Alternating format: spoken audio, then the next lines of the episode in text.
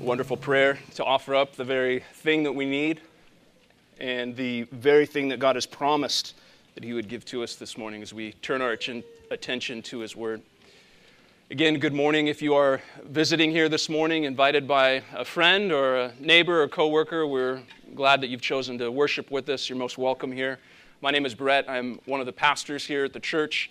If we haven't yet had a chance to meet, please introduce yourself on the way out the back door there. I would love to get to know you, at least to get to know your name and how we might be praying for you or, or serve you as you're joining with us here this morning. Let's go ahead and turn in our copy of God's Word this morning as we consider the Gospel of Mark. Let's turn to Mark chapter 13. Mark 13, we've got a portion of text in front of us to consider. We're going to attempt to work our way through the entire chapter of 13, all 37 verses, as it is one discourse. And my attempt that it is most helpfully understood if we consider it in its entirety. So, Mark chapter 13. I'll read a portion of the front half of the text, but we'll work our way through it as we read, as we consider God's word. But let's begin in hearing verse 1. And as he came out of the temple, one of his disciples said to him, Look, teacher, what wonderful stones and what wonderful buildings. And Jesus said to him, Do you see these great buildings? There will not be left here on one stone upon another that will not be thrown down. And as he sat on the Mount of Olives opposite the temple, Peter and James and John and Andrew asked him privately, Tell us, when will these things be? And what will be the sign when all these things are about to be accomplished? And Jesus began to say to them, See that no one leads you astray. Many will come in my name, saying, I am he, and they will be led ast- and lead many astray. And when you hear of wars and rumors of wars, do not be alarmed. This must take place, but the end is not yet.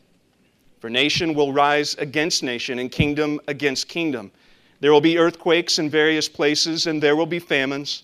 These are but the beginning of the birth pains. But be on your guard. For they will deliver you over to councils, and you will be beaten in synagogues. You will stand before governors and kings for my sake to bear witness before them. And the gospel must be first proclaimed to all the nations. And when they bring you to trial and to deliver you over, do not be anxious beforehand what you are to say, but say whatever is given to you in that hour, for it is not you who speak, but the Holy Spirit. And brother will deliver brother over to death and father his child, and children will rise against parents and have them put to death. And you will be hated by all for my name's sake. But the one who endures to the end will be saved. Would you pray with me? Our Lord, we look to you this morning in the very same tone and the very same desire that we've just sung as your people that you would speak. Lord, we come believing that you are the God who has spoken, that you are the God who's spoken into the darkness and said, Let there be light, that you are the God who's spoken and out of nothing and from nothing all things came to be. Lord, we believe and we know that you are the same God who speaks, forming your church, causing her to exist where it did not exist. That you speak and faith is brought forth. That you speak forth and joy and hope and rest and contentment are born where they were not born before. Lord, we know that this is only because of the power of your word to create, to establish, to nourish, to sustain. It's only because of the ministry of your spirit that these things are fruitful and effective and they bring forth the very purposes for which you send them forth. So, Father, by word and by spirit, would you shape us? Would you form us? Would you cause your church to exist and to be strengthened this morning? We ask that you would accomplish this, Lord, by the authority of your word, by the goodness of your word.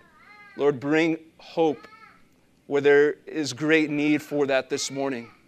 Lord, where there's great need for warning to be awoken from slumber. Lord, would you bring that by your word and by your spirit? Lord, we need you to speak to us this morning. and we are confident that you will do so because you've promised that you would. So help us to hear. Give us eyes to see. Give us the hearts of meekness that are able to receive the implanted word, that it might grow up and bear the fruit that you desire, we pray. In Christ's name, amen. I wonder how many times you have driven past this sort of scene. A person staked out at a busy intersection, the hand drawn sign, hoisted up on a stick, a few simple words saying, The end is near, judgment is coming. It's the sort of scene you're probably familiar with. It's the sort of scene that's trivialized, even becomes a caricature within pop culture as someone who's out of touch, someone who's absolutely eccentric, someone who's perhaps an extremist. And so much so that even as we see this or these sights become common and we drive by these encounters, they can even leave us apathetic, where they even become normative to our daily life in which it's common to see such things, causing us to just shrug our shoulders and to carry on with our day.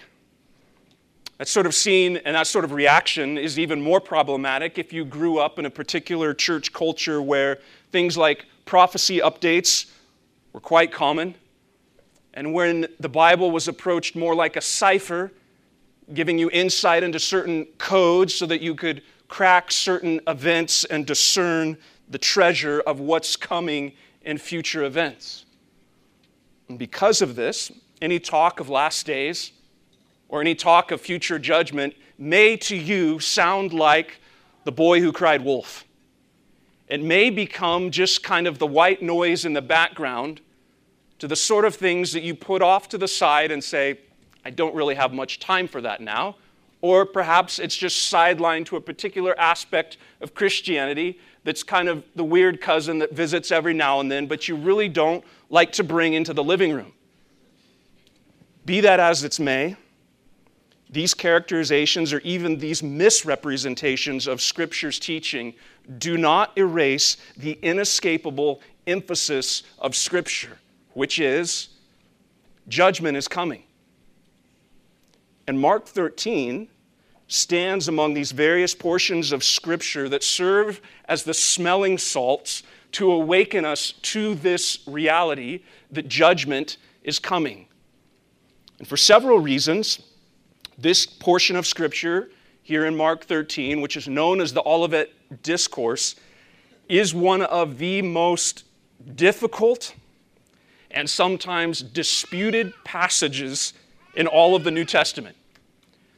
Go home, pick up or look up a commentary, turn to this section, and I guarantee you, you will find some version of quali- this qualifying statement within the introduction. Few chapters in the Bible have called forth more disagreement among interpreters than these verses. The history and the interpretation of this passage is extremely complex. It is the black diamond of the hill that you're about to descend as you begin to read Mark 13 or Matthew 24 or Luke 21 and say, What do we do with this?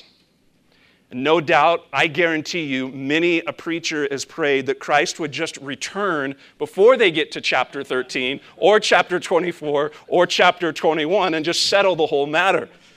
Let the reader understand. Given these difficulties, there's two contextual guardrails that we just need to lay out before us that will help us navigate Jesus' teaching here in Mark 13 and hopefully help us arrive to the other side. The two contextual guardrails that we need to just have as kind of the spotlights in the background that are illuminating everything that we're going to read this morning are this. One, the context of the temple do not read Mark 13 attached from this thematic emphasis of the temple in Jerusalem that Mark has been emphasizing all the way back to chapter 11. In chapter 11, verse 1, Jesus rides into Jerusalem and he goes straight to the temple. In verse 15, Jesus cleanses the temple, rebukes the religious leaders for their corruption because they've turned his house into a den of thieves. In chapter 11, verse 20, a fig tree is cursed and withered up from the roots, symbolizing the judgment that is going to come upon this temple. In chapter 12, verse 35, Jesus continues his teaching where? At the temple. Everything that he's saying and making reference to, observations of, all are happening within the context of this temple. That's one guardrail. The second guardrail is the historical context in which Mark was written. Mark writes his gospel around 65 AD. Contextually, what's happening in world events there is rather significant given what Jesus is going to teach here in Mark 13. Rather significant concerning the questions that these disciples asked. If this was written as we believe it to be around 65 AD, that would mean that Nero is Caesar and the persecution of Jews and Christians is intensifying. In 64 AD, the Great Fire in Rome broke out which you may know many Jews and specifically Christians were blamed for. In 67 AD, the Jewish Roman wars begin. Jerusalem is under siege. In 70 AD, Rome burns Jerusalem and destroys the temple. The springboard for this entire teaching in chapter 13 is wrapped up in the observation of one of the disciples and the response of Christ to that observation. Everything that Jesus says has to do with this interaction that happens in the first five verses. Because in chapter 1, as he came out of the temple, or excuse me, chapter 13, verse 1, he came out of the temple. One of his disciples said to him, Look, teacher, what wonderful stones and what wonderful buildings. The glory of the temple. And Jesus said to him, Do you see these great buildings? There will not be left here one stone upon another that will not be thrown down. The disciples' eyes, no doubt, get very big. Their jaws most likely drop. And then a few of them press in and say, Can we talk about that? Because then in verses 3 and 4, several of the disciples approach Jesus and ask two questions. Notice them. Tell us when will these things be, and what will be the sign that these things are about to be accomplished? These two questions frame up the majority of Jesus' response in the remaining 30 verses. One, when will this temple be destroyed? And two, what are the signs that these things are about to take place? Regardless if we are first century Christians or present day Christians, the aim of Jesus' teaching could be summed up in this This world is passing, and while judgment is certain, the timing of that judgment is unknown, and therefore, watch. This world is passing, judgment is certain, the timing is uncertain, therefore, watch. Okay, Jesus, first question When will this be? When will this take place? I think one of the primary concerns here in Christ's response is that as a perspective. What I mean by that is you probably noticed how, depending on your vantage points, that reality can be deceptive. We can take our thumb and block out the sun. That can be deceptive. A little kid perhaps thinking that the sun is smaller than their thumb, but what's really happening? Your perspective, your vantage point causes you to assume something that might not, in fact, be even reasonably close to being true. Our ability to judge distance and size can often be distorted because of our vantage point. And it's because of this problem of perception and perspective that Jesus begins his answer with a warning be on guard. Do not be led astray. Look back at verse 5. As he, excuse me, verse 5, and Jesus began to say to them, See that no one leads you astray. Many will come in my name, saying, I am he, and they will lead many astray. And when you hear of wars and rumors of wars, do not be alarmed. This must take place, but the end is not yet. For nation will rise against nation, and kingdom against kingdom. There will be earthquakes in various places, there will be famines. These are but the beginning of the birth pains. Now, it's interesting that Jesus doesn't directly, right away, address their question, but he draws their attention and their focus seemingly to more pressing concerns. In your anticipation of the destruction of this temple, there are going to be several dangers, several obstacles that I want to point out to you, and I'm telling you, do not be deceived. Because in verse 6, he says, There are those among you who will come in the name of Jesus making false claims.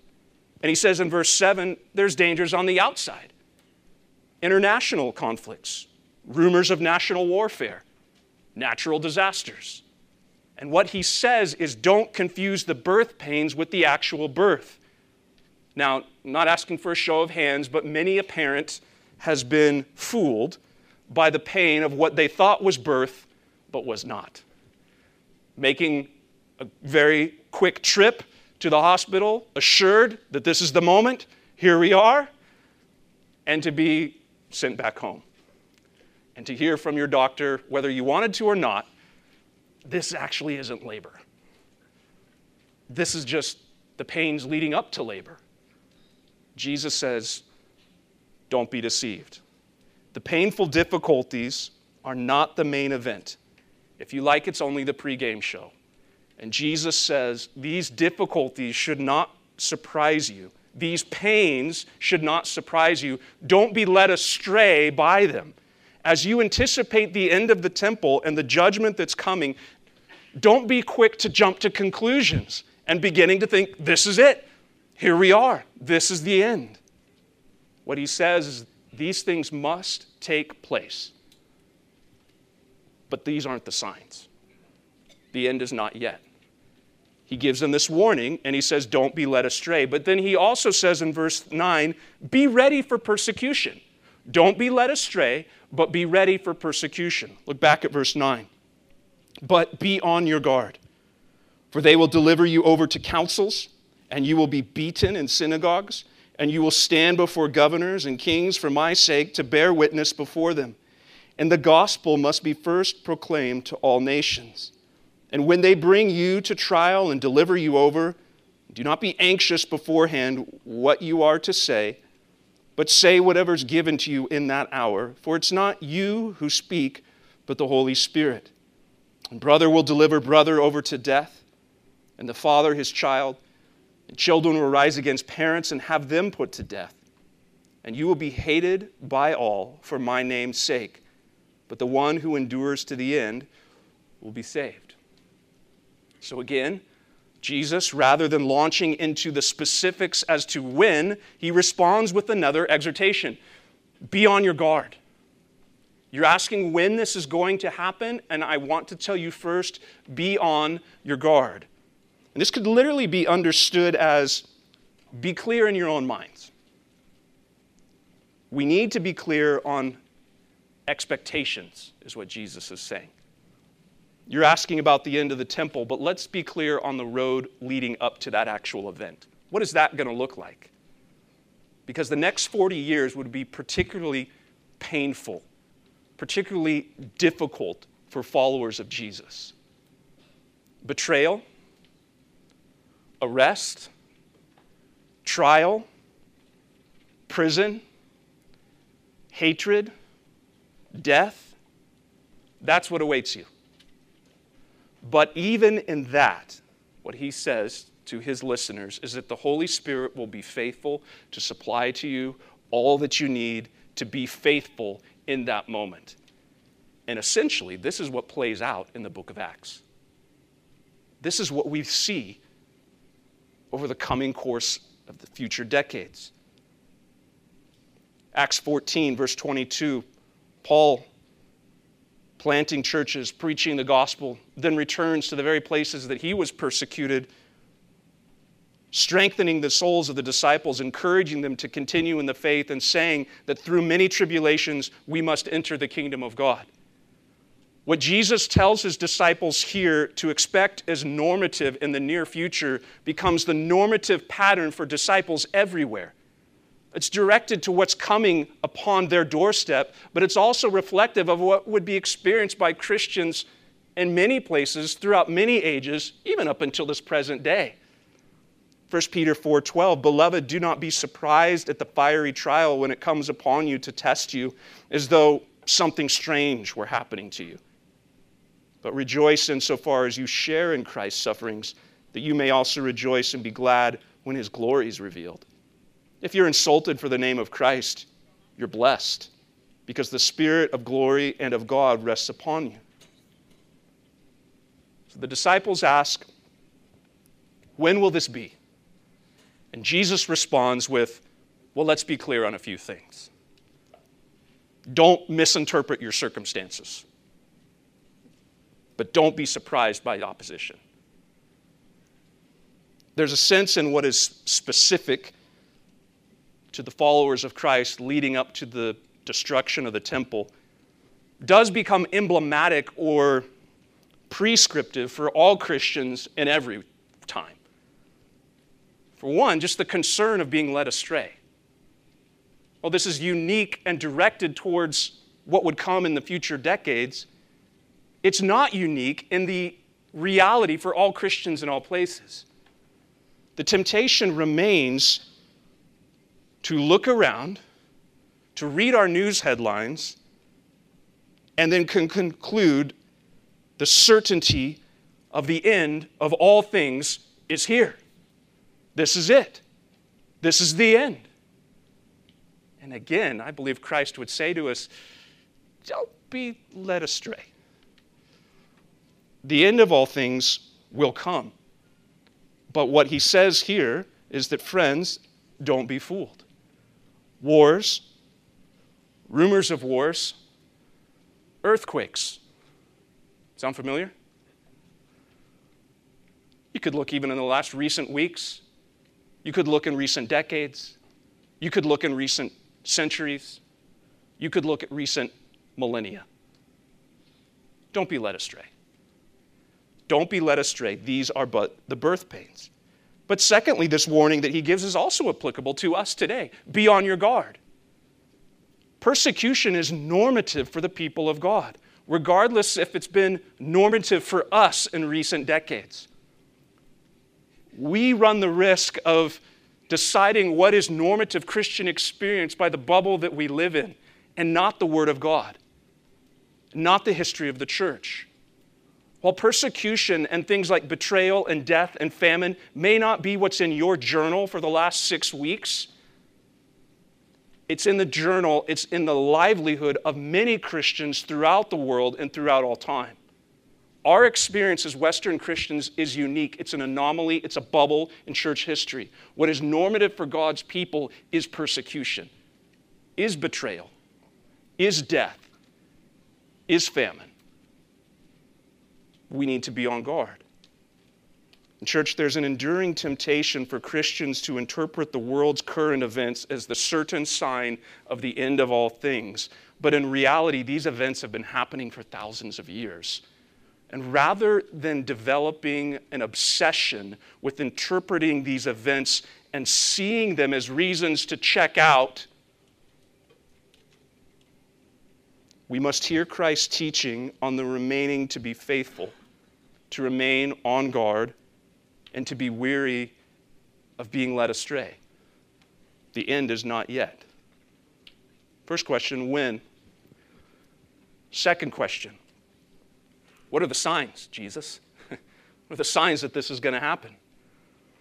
So, after dealing with these preliminary concerns, Jesus turns his attention now to their second question. He speaks, first of all, to the end of the temple. Look back at verse 24 now. Excuse me, verse 14. When you see the abomination of desolation standing where he ought not to be, let the reader understand. Then let those who are in Judea flee to the mountains. Let the one who is on the housetop not go down nor enter the house to take anything out. And let the one who's in the field not turn back to take his cloak. And alas, for women who are pregnant, for those who are nursing infants in those days, pray that it may not happen in winter for in those days there will be such a tribulation as has not been from the beginning of creation that God created until now, and never will be. And if the Lord had not cut short the days, no human being would be saved. But for the sake of the elect whom he chose, he shortened the days. And then if anyone says to you, Look, here's the Christ, or Look, there he is, do not believe it. For false Christs and false prophets will arise and perform signs and wonders to lead astray, if possible, the elect. But be on guard. I have told you all things beforehand. Jesus, when will these things take place and what are the signs? In verse 14, Jesus warned of hearing things that could lead you to the wrong conclusion. And now he says, when you see, in verse 14, when you see this, make no mistake. The event has arrived. You will know it by this unmistakable sign, which he refers to as the abomination of desolation. In Luke's account of this teaching, he says, But when you see Jerusalem surrounded by armies, then you know that desolation has come near. When you see this, armies at the gate. Pretty good sign it's near. That's what Jesus is saying. This abomination of desolation. It, it is referencing a prophecy that Daniel makes in Daniel 9 27, and most Bible students agree that this prophecy was actually fulfilled in 162 BC when Antiochus Epiphanes, the Syrian king, desecrates the temple abolishes the daily sacrifice and set up in its place this offering to Zeus. And so Mark says it's like that, but worse. Let the reader understand. 67 AD, Jerusalem's under siege. Rome seeks to crush this Jewish rebellion. 68 AD, Caesar Nero dies a succession of emperors succeed him. 69 AD, Titus Vespasian, commander of the Roman army, is commissioned to end this Jewish rebellion. And in 70 AD, the walls of Jerusalem are breached, the city is taken, the temple is burned. When you see Jerusalem surrounded by armies, then know desolation has come near. Jesus has a few things to say about this time. He says, Flee and fear. Flee. Don't stay in the city. Flee to the mountains. Somewhat reminiscent of God's word to Lot. Judgment is coming. Don't look back. Flee. He also has an emblem of fear because these days are a sort of tribulation unlike you've ever imagined. Disciples ask, When will these things take place? What will be the sign? Jesus says, You won't miss it. You can't miss it. You will know it when you see it. And the coming judgment upon this temple and the city would be horribly gruesome. It would be immensely costly. And yet, our Lord promises that His eye is upon His people and their tribulation. So much so that He controls the duration of this particular trial. And he determines all events within it so that his people are preserved. Meaning, God's people are not promised to be kept from tribulation, but they are promised by God to be kept in all trial and all tribulation. Therefore, we wait upon him, watching in all seasons. He tells them this is the sign. He speaks to the sign of the end of the temple. But then within this teaching, he also speaks to the sign of the end of the age. Notice what happens here in chapter 13, verse 24. But in those days, after that tribulation, the sun will be darkened, the moon will not give its light, and the stars will be falling from heaven, and the powers in the heavens will be shaken. And then they will see the Son of Man coming in clouds with great power and glory. And then he will send out the angels and gather his elect from the four winds, from the ends of the earth to the ends of heaven. Did you notice a shift in emphasis as you read those words? Notice the shift within two phrases. Verse 24, in those days, and then verse 26, they will see. In those days is not just filler. It's not just random verbiage that Mark includes here. It is actually an Old Testament phrase that is taken up within our Old Testament scriptures quite often, pointing to the future fulfillment of the word of the Lord. When prophecy would be given, when the Lord would say, Thus says the Lord, in those days this will happen, that phrase, in those days, is this grammatical clue of saying what has just been promised will come to pass. A couple of examples. Jeremiah 3.18 in those days the house of judah shall join the house of israel. Joel 3.1 for behold in those days at that time when i restore the fortunes of judah and jerusalem zechariah 8.23 thus says the lord of hosts in those days and then a promise of what he will do to restore his people so, by saying in those days, Jesus is loading his teaching with the sort of Old Testament language that emphasizes the future fulfillment of God's promises to his people. In those days, after that. But then there's this other phrase that's a helpful shift that we need to see.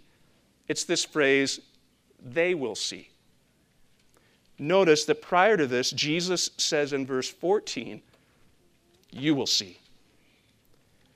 But now he changes emphasis and he anchors this teaching on something that they will see.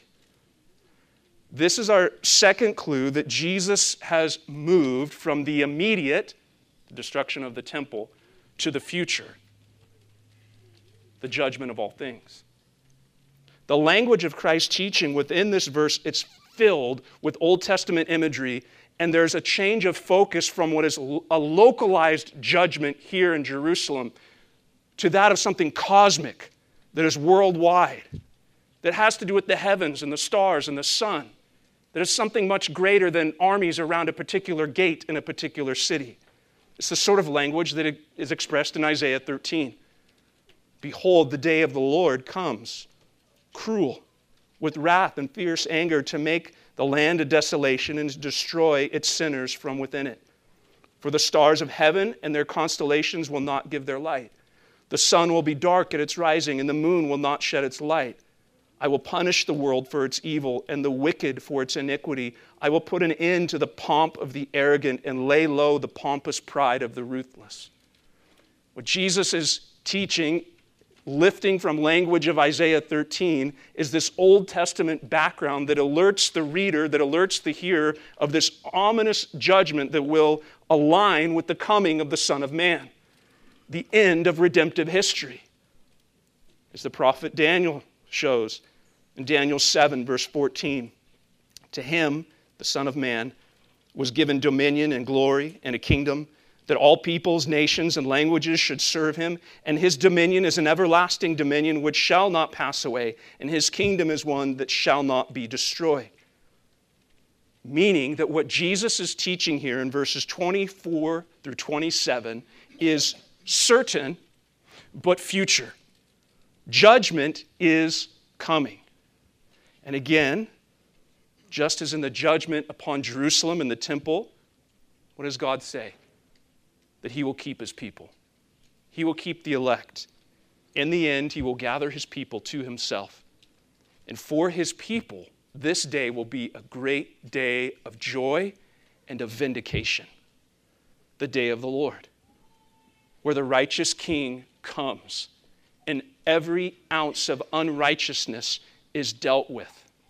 and every ounce of wickedness will be judged. And all that will remain and remain is that which is righteous. And the reason that that is joy for God's people, because God's people know that judgment is a reality, that wickedness must be judged.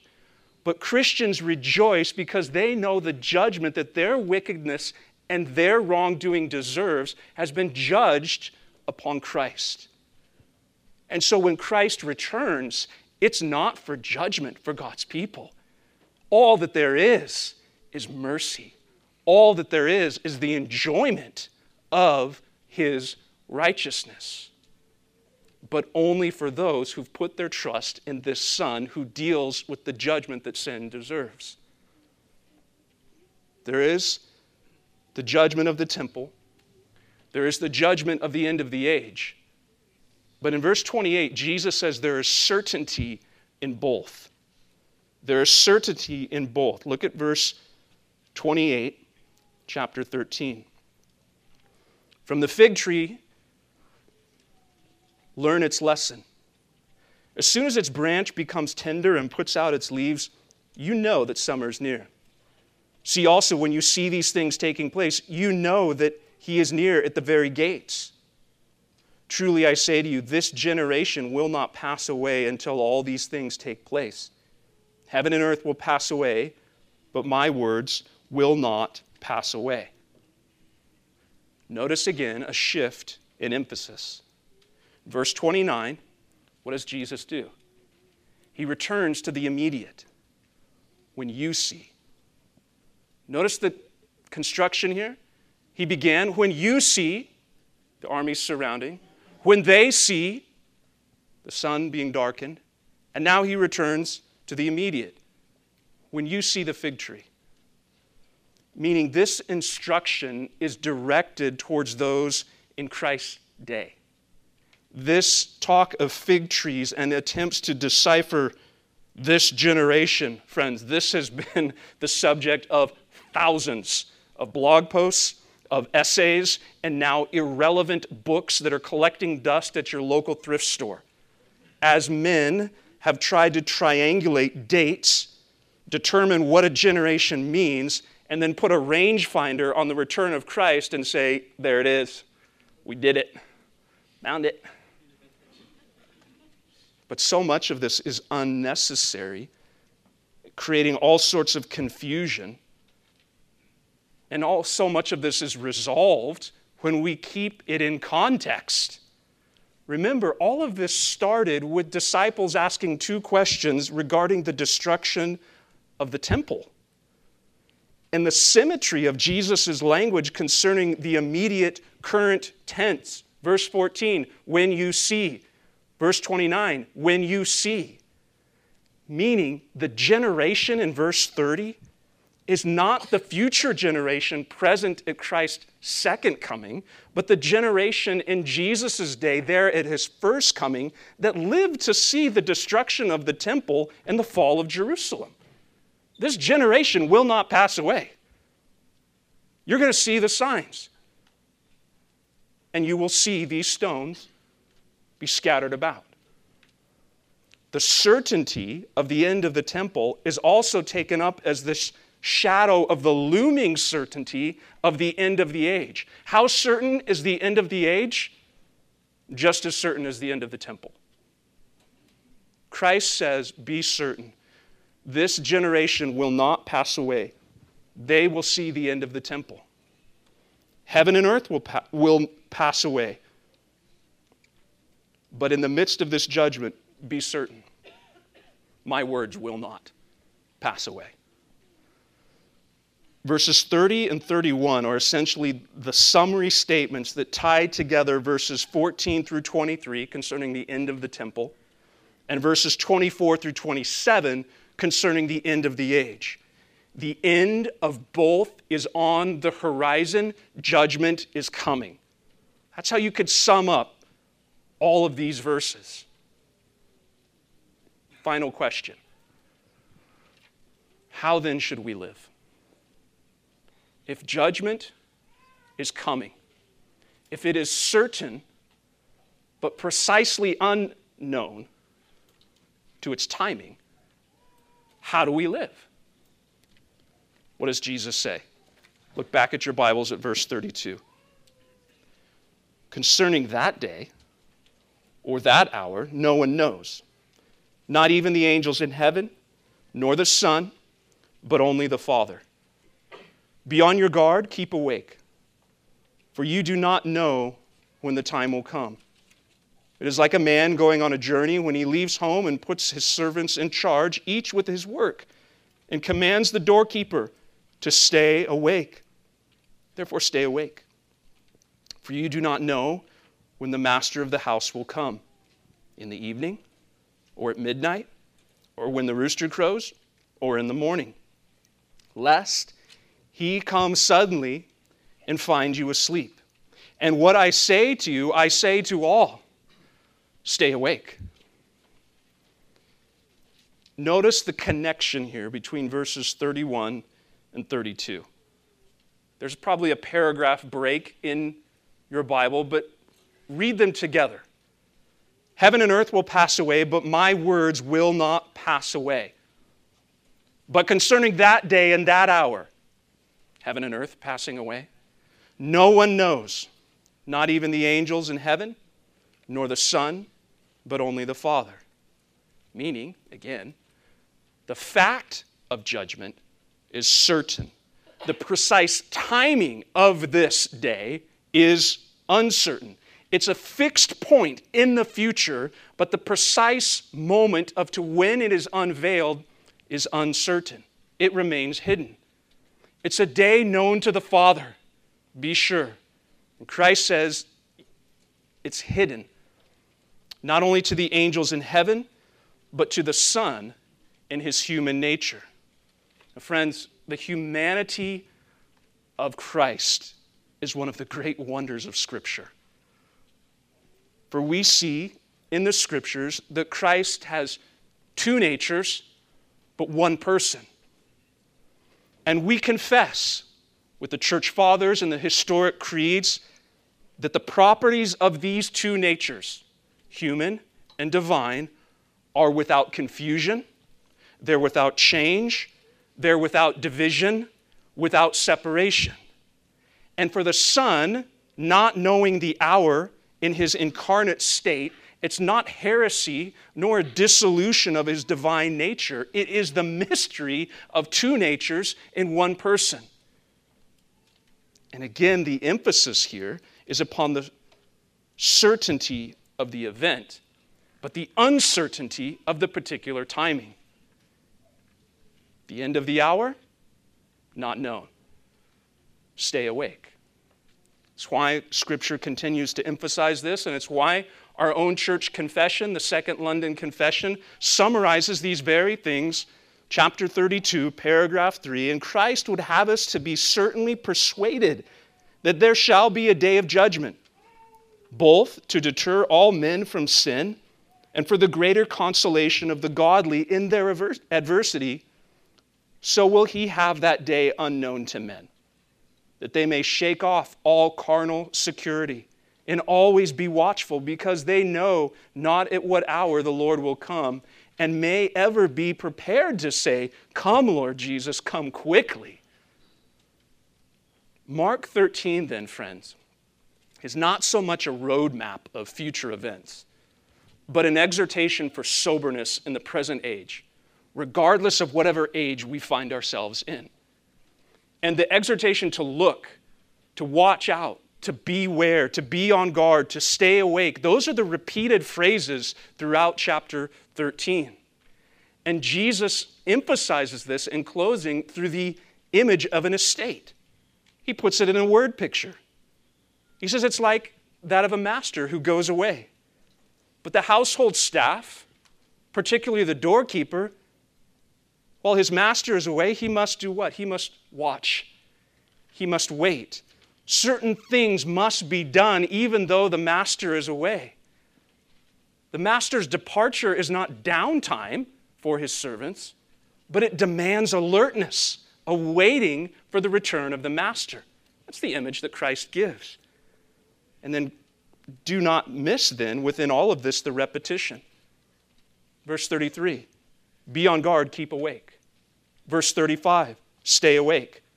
Verse 37 Stay awake.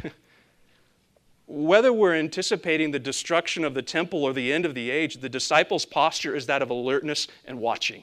That is the unmistakable application of chapter 13. And it is essential that we see this repeated exhortation towards watching and towards being ready is not just here in Mark 13, but it's in all of Scripture.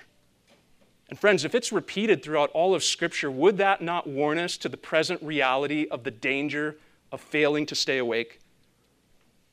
How often are we warned against the dangers of dullness and just laxity in our faith? The need for soberness and constant watchfulness. Think of Romans 13, 11. Besides, you know this. You know the time that the hour has come for you to wake from sleep, for salvation is nearer to us now than when we first believed. When is the end of the age? I don't know. But we're one day closer than we were yesterday. So let's be awake. Let's be alert.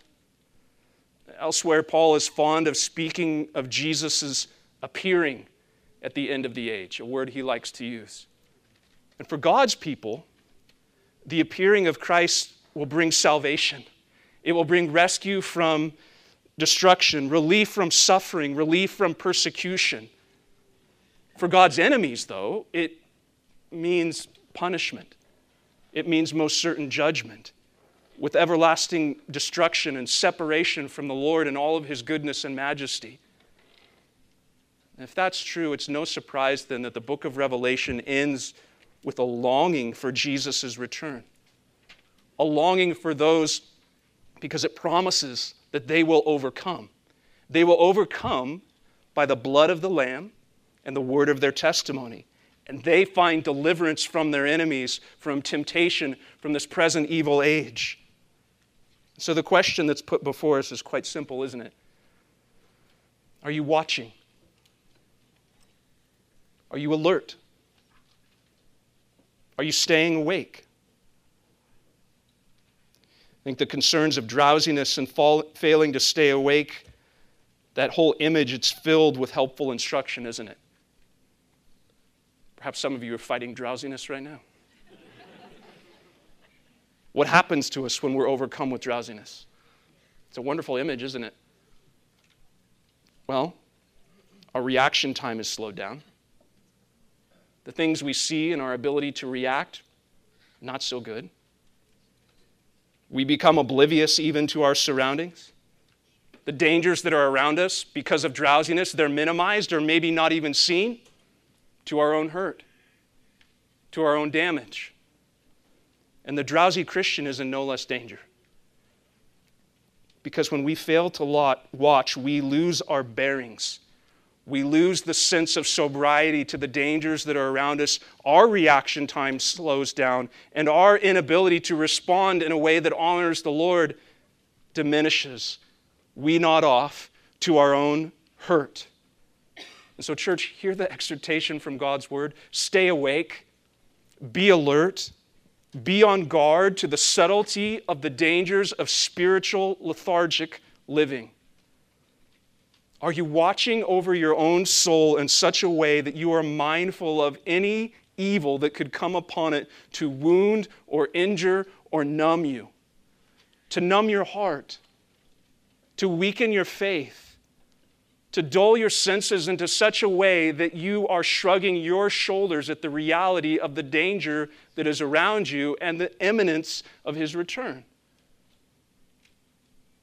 Are there things that used to prick your conscience that now you've made concessions with? Have you become lazy, neglecting the spiritual habits that nourish your soul. Maybe it's not laziness for you. Maybe it's preoccupation with other things. Have you become so preoccupied with other things, neglecting the habits that feed and nourish your soul? Friend, the warning of Scripture is to stay alert. to wake up. Beware of spiritual laziness, drowsiness. Take heed to the warning of Scripture and respond in repentance and faith. Lord, awaken me to the dangers and the pitfalls and help me. Help me to keep my heart with all diligence. That's the right response if you know that you have become one who's failed to watch. Repentance and faith sounds like the acknowledgement of the reality of that sin and the great need for help in that. Lord, forgive me. Lord, help me. Now, when we survey a chapter like this, we have to recognize that Scripture often has a near and a future emphasis when it comes to matters of warnings and exhortation. Because for Jesus' immediate hearers, imagining a world without the temple is unthinkable. That's why they ask him the questions they do. Jesus, have you seen these buildings? Yeah. Not one stone is going to be left upon another. What? That is unthinkable. Massive stones, some of them 42 feet long, 11 feet high, 14 feet deep, strewn about like children's building blocks. Yeah. Count on it. My word will not fail. The brilliant architecture, the massive columns, the visual collage of gold and silver, crimson and purple, reflecting in the morning sun, now just dust? Yeah. Count on it. My word will not fail.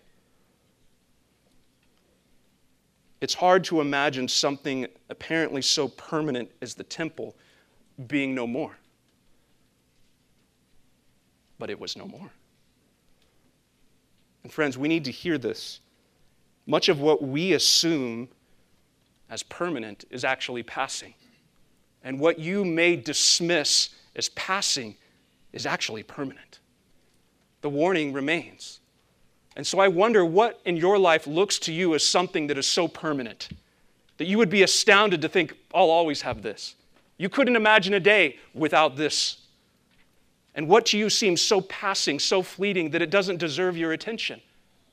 Friends, our Lord Jesus has a way of being so gracious and so faithful and so merciful to awaken us to the reality of the things that we assume are permanent are quite fleeting, and the things that we may dismiss as passing are quite enduring.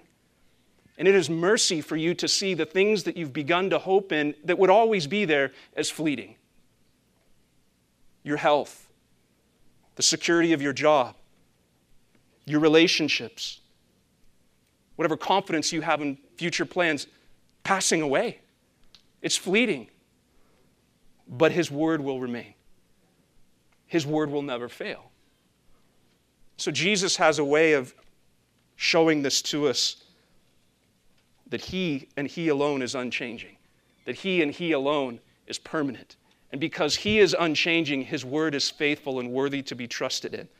For all of its beauty, for all of its grandeur, for all of its goodness, this world will not continue as it is. Judgment is coming. How then should we live?